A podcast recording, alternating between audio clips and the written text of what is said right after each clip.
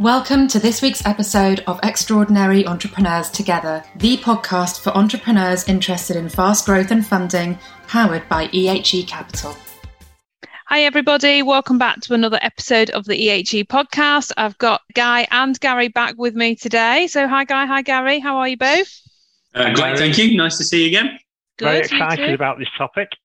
I know, yeah. We were just having a little chat, weren't we, before we started? And then Guy had to stop Gary mid flow so that we could start recording it and not have to like lose our train of thought because we were all very passionate about it. So, what we're going to talk about today probably sounds like it could be a bit negative, but it's actually anything but. It's maybe the most animated I think maybe the three of us have been for a while about a topic because we're very, very passionate about it.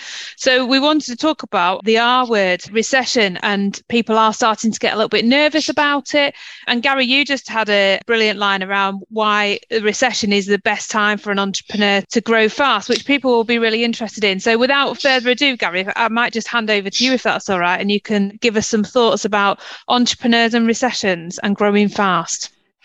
Yes, thank you, Nari. Yeah, I can get passionate about this because because it's so clear to me now as a grey-haired entrepreneur rather than a younger one is that I've been around a few recessions and you can see the picture really clearly about for an entrepreneur, a recession is the opportunity. It is the opportunity to either acquire or grow because no one else is doing it. That's the number one. And I think, you know, I'm not a genius. I, have read Warren Buffett's book and his strategy. He holds on to all his cash until there's a recession and he piles in with, well, billions investing actually. And the why is the key point. The reason he invests in a recession is because it's a sale. There's two things going on is companies are devalued massively because of a market situation that has nothing to do with the company. And a recession is temporary. Every single recession, if you look back over the last 100, 150 years, they last anywhere between six months and six years, basically, but we come out of them. So Warren Buffett is the lead idea. It's a sale time he piles in in billions, and the markets don't understand him. They don't get him. They don't value his company. Right, his company's called Berkshire Hathaway, and they go, "He's sitting with billions. He's an idiot." You know, he doesn't know what he's doing. Well, of course he knows what he's doing. He's been around a while. He's 92, and it's the most successful investor in the history of the world. So he piles his cash, waiting for the right time to pile in. And I think entrepreneurs, you know, it may not be acquiring companies, it may be, because in a recession, what happens is companies become vulnerable. They get downvalued, which is false because it's a recession, nothing to do with them. But also, some other companies have overextended, they've borrowed too much, they've got difficulties, various reasons in a recession. Bingo, opportunity, Mr. Entrepreneur. Acquire, develop, grow.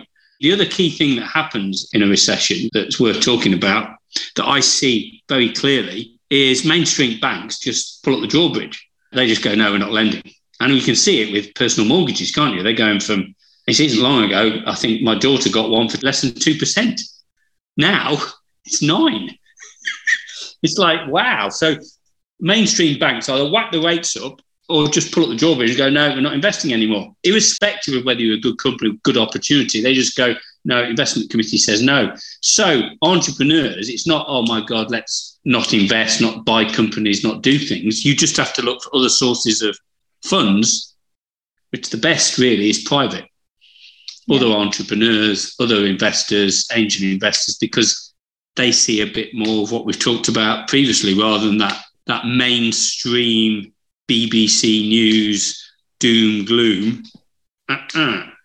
And why do you think entrepreneurs are different in their thinking, Gary? They just see things real. They're comfortable with going against mainstream. And mainstream, BBC, negative, negative, negative is all doom and gloom, the recession. But actually, entrepreneurs can think differently. They have a mindset that says, actually, I'm going to think differently. And if everyone's running that way, I can run the opposite way it's a mindset, isn't it? I mean, it's the the entrepreneurial mindset. I 100% agree is very different to a corporate mindset. Corporate mindset is risk averse, hold on to my cash, and hunker down. Yes, you know, yes. in a bad situation. And let's face it, we've we've we've had quite a few situations over the last couple of years that have, of course there's real issues, which is COVID and the Ukraine war, and potentially we've got an upcoming recession. But I'm I'm 100% with you. These events provide opportunity. You, you, know, we do hear stories, but not enough of them about how companies have dealt with like COVID, for example. So, you know, a coffee shop, there's plenty of coffee shops that when everything was shut down, they moved from being a, an in-person venue to going, oh my God, right, okay, what do we do now? But the smart thinkers have gone, right, okay, so what do we have that we could sell? I know we're going to sell coffee beans because people still want coffee. They're just going to have coffee at home. We'll sell some machines. We'll sell yes. coffee beans. We'll provide a delivery service. And guess what? That got them through the difficult period. And then on top of that, they come out of it stronger because they've got a new revenue stream on top of the yeah. existing one that they didn't have before. Before, yeah. And, yeah, and, and you look at you look at the restaurants in you know my local town in Sandbach, quite a few of them because we're a small town. We didn't really we got Uber Eats just, uh, but we didn't have that over COVID, and so they provided either a drop-in service where you could order stuff through Facebook or online or wherever it was, and go and pick it up. Or some of them actually provided then a delivery service. And guess what? That takeaway service still supplements their in dining yes, service. That's it. So, in other words, when they come back, the existing restaurant has the business it used to have, but now it has that delivery on top. Wow. Yeah. Gin, I mean, makers. You know, yeah. the gin maker story where the gin makers, some of them then said, well, we pubs have got, we've lost the, the corporate business. You know, they might still sell stuff in off licenses and stuff like that because people are drinking more from home. But what else can we do? I know we deal with alcohol. What does alcohol do? It's the base product for a hand sanitizer. Everybody wanted hand sanitizer. So the gin makers started making hand sanitizer and selling it. yes. it. And, you know, there's so many incredible yeah. stories. Yeah, it forces you to look differently, doesn't it?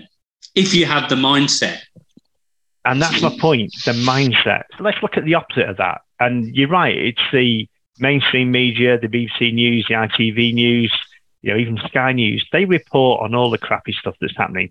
They they, they are they sometimes have the one token piece of good news during it. It's almost like it's written yeah, in there. It is. Pain, it's painful sometimes. Thing. It is painful. oh, here's a little Labrador, nice little Labrador licking somebody's face. It's like, oh, for God's sake. and that's the best they could do, right? And the reality is because we tend not to listen to that kind of stuff because it, it brings you down and it's not a true representation of the good stuff that's going on in the world. It's not. There's it's not. so much good stuff going on in the world. There's so many bright people out there who are risking everything to solve problems that make the world a better place. And there's so much of that going on that you don't hear about. So we have trained ourselves. We've trained our mindset not to listen to the mainstream media more than we really yeah. need to or what I don't. To. You know, and, 20 years I haven't. Yeah, and we read this stuff, the publications and the online stuff that actually tells us what's really going on in the world, as, as well as the bad stuff. There's loads of good stuff. So it, it's having that mindset to filter out all the, the negative news, focused on opportunity. What is the opportunity? That whatever the bad situation is, there's always good opportunities to come out of those bad situations every single time. You know, you, you talked about grey haired entrepreneurs, Gary, and I think I'm probably the definition of that, right? Literally, if you could see this as a picture. But we've seen the odd recession, but we've also seen lots of events that have happened. You know, I started a business at the end of the dot com boom in 2001. I started a tech business, worst possible time to start a tech business, but I did it. We managed to make money every year. We never never ever lost money. We always made money every single year and we increased every single year, even through the recession, even through the, the dot com bust. And again, people made money through COVID. They switched what they were doing. They came out stronger out of COVID. But there's many companies that didn't. And the reason they didn't is because they had the wrong kind of mindset. They didn't adapt to the situation agree, agree. that they were faced.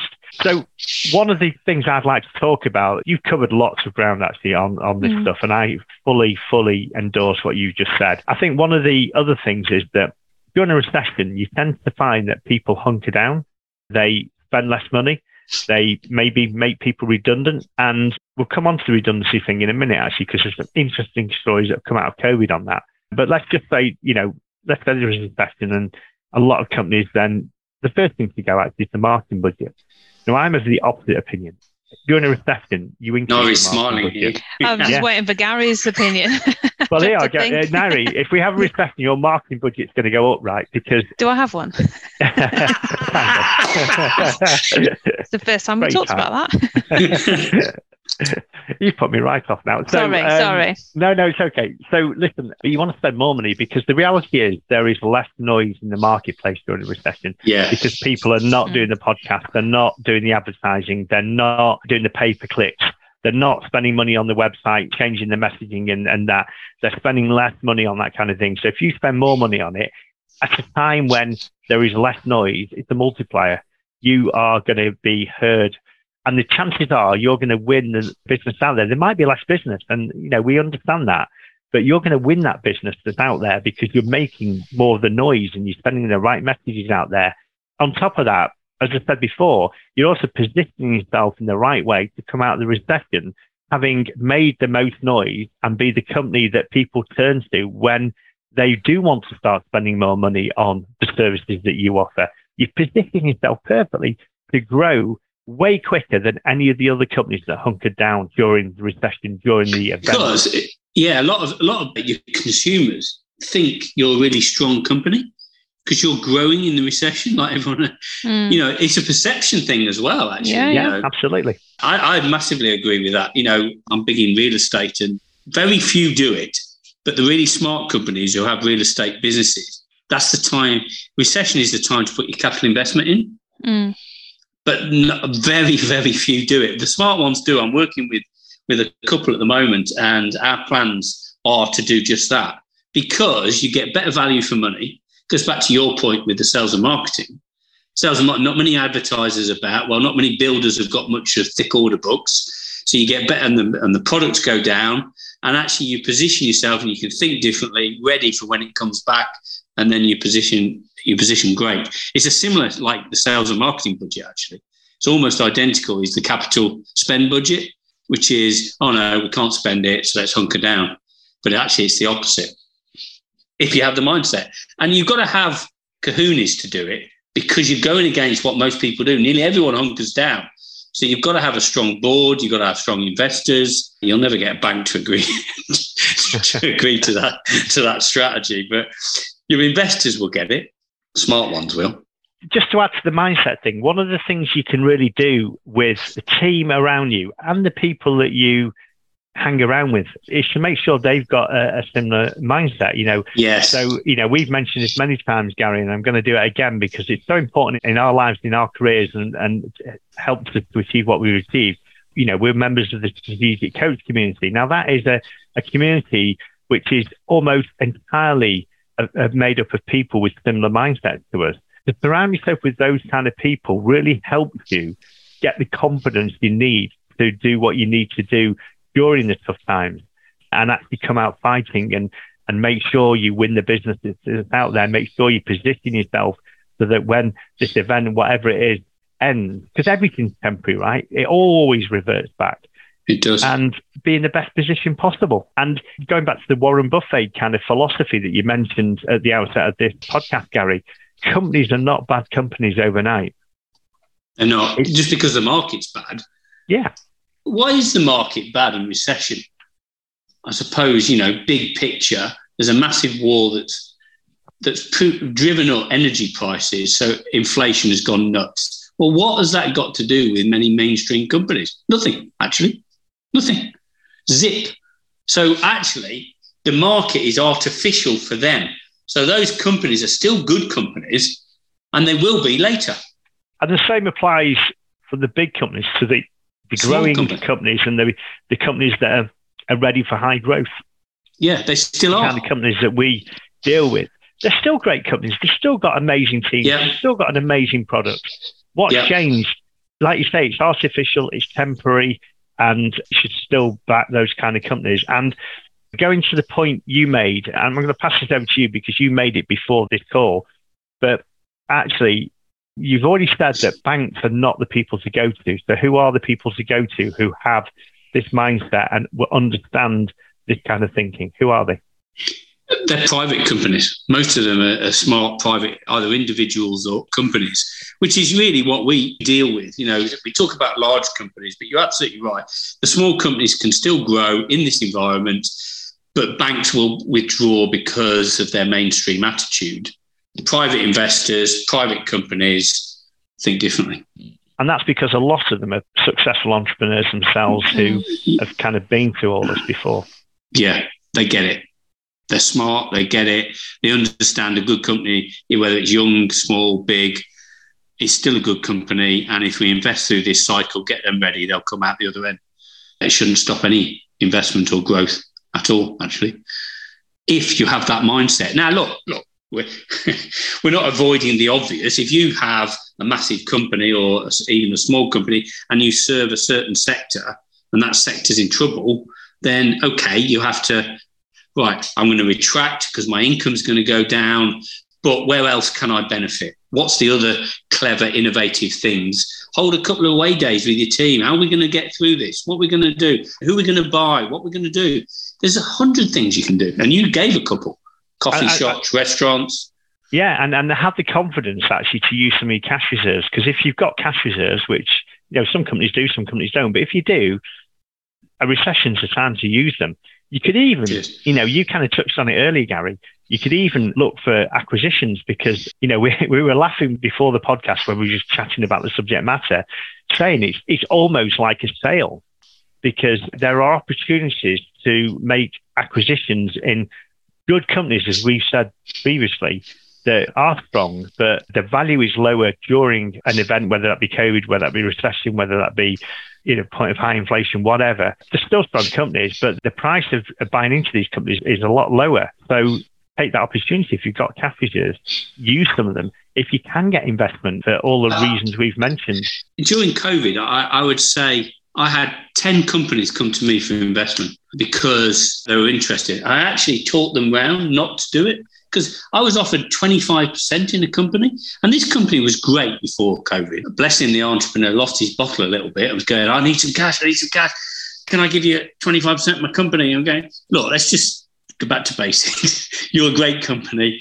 You could probably get 60 grand or 80 grand off the government and not give them any shares. So go and do that first and then come back. And, it, and actually, that's exactly what he did. He borrowed it from the government he didn't lose any shareholding, and he's surprise, surprise, he's he's in great shape now.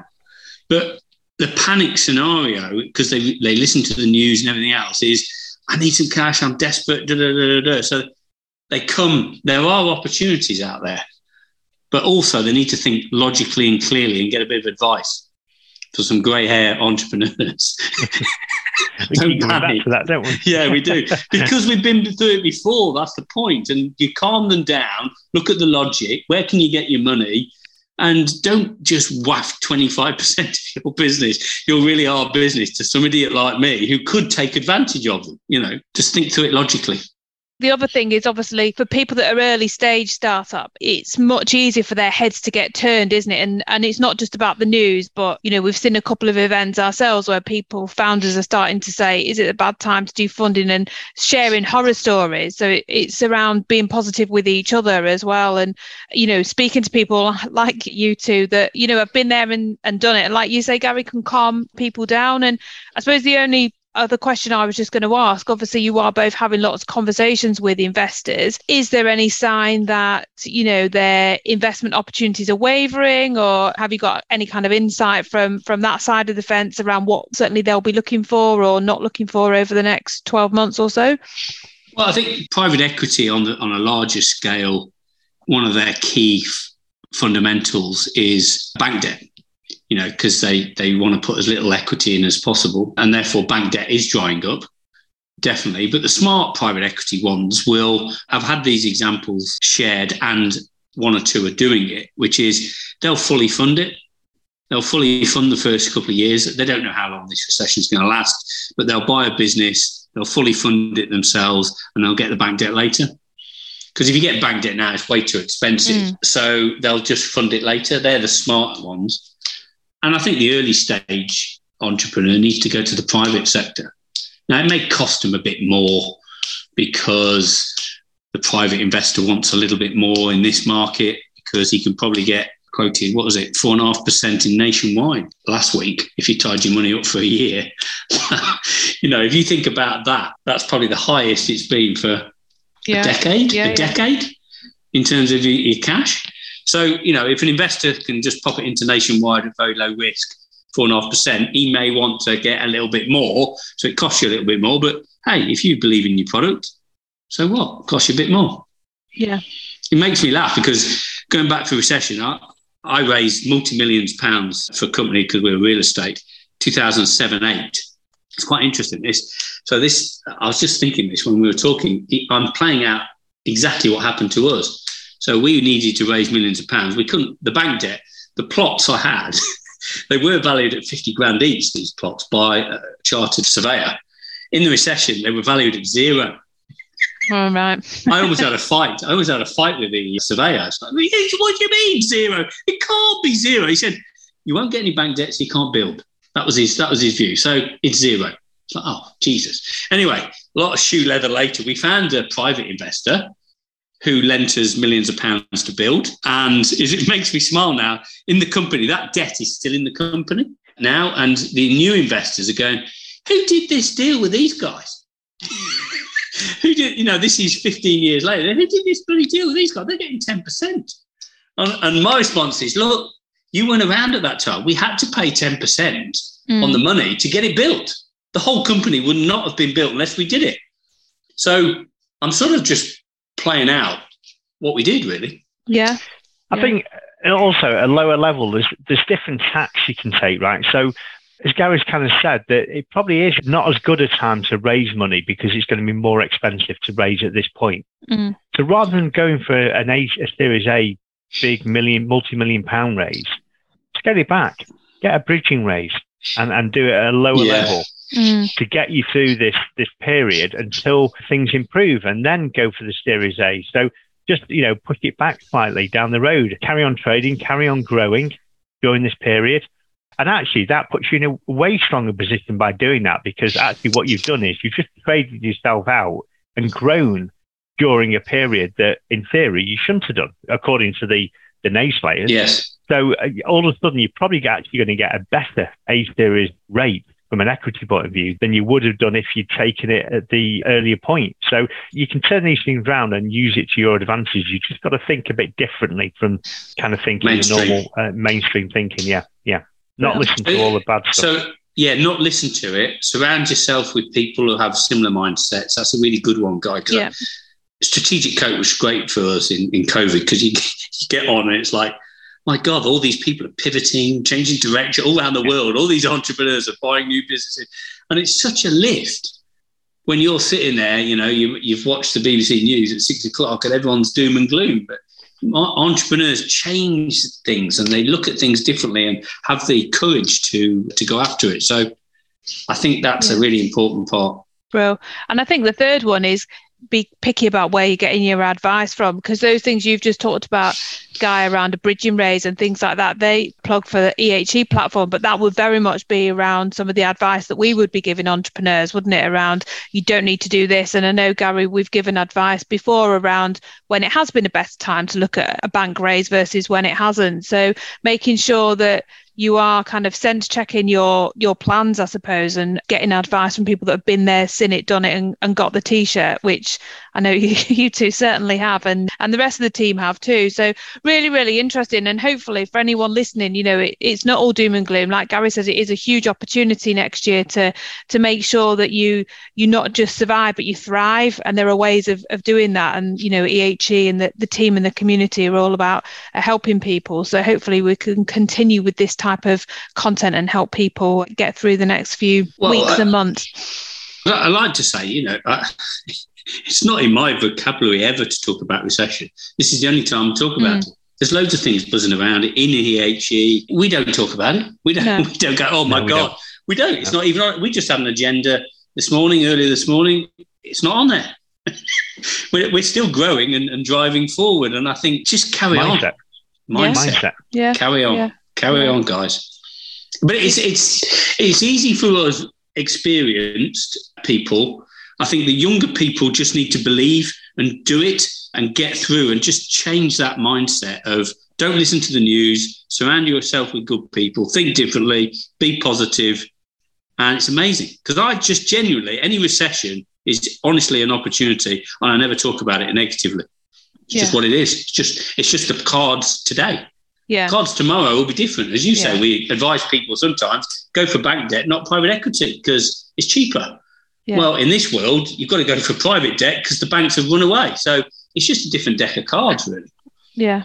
Bro, that was great. Thank you both very much. If anybody has got any things that you would like us to cover or any questions you'd like to ask, then obviously please do get in touch with with us via the website and we'll pop all of the links below. Thanks, Guy. Thanks, Gary. We will have you back soon. Thanks, Thank Take Cheers. care. Thank you for listening to this episode of Extraordinary Entrepreneurs Together. Visit the EHE Capital website, ehe.capital, for further insights and to join the EHE community.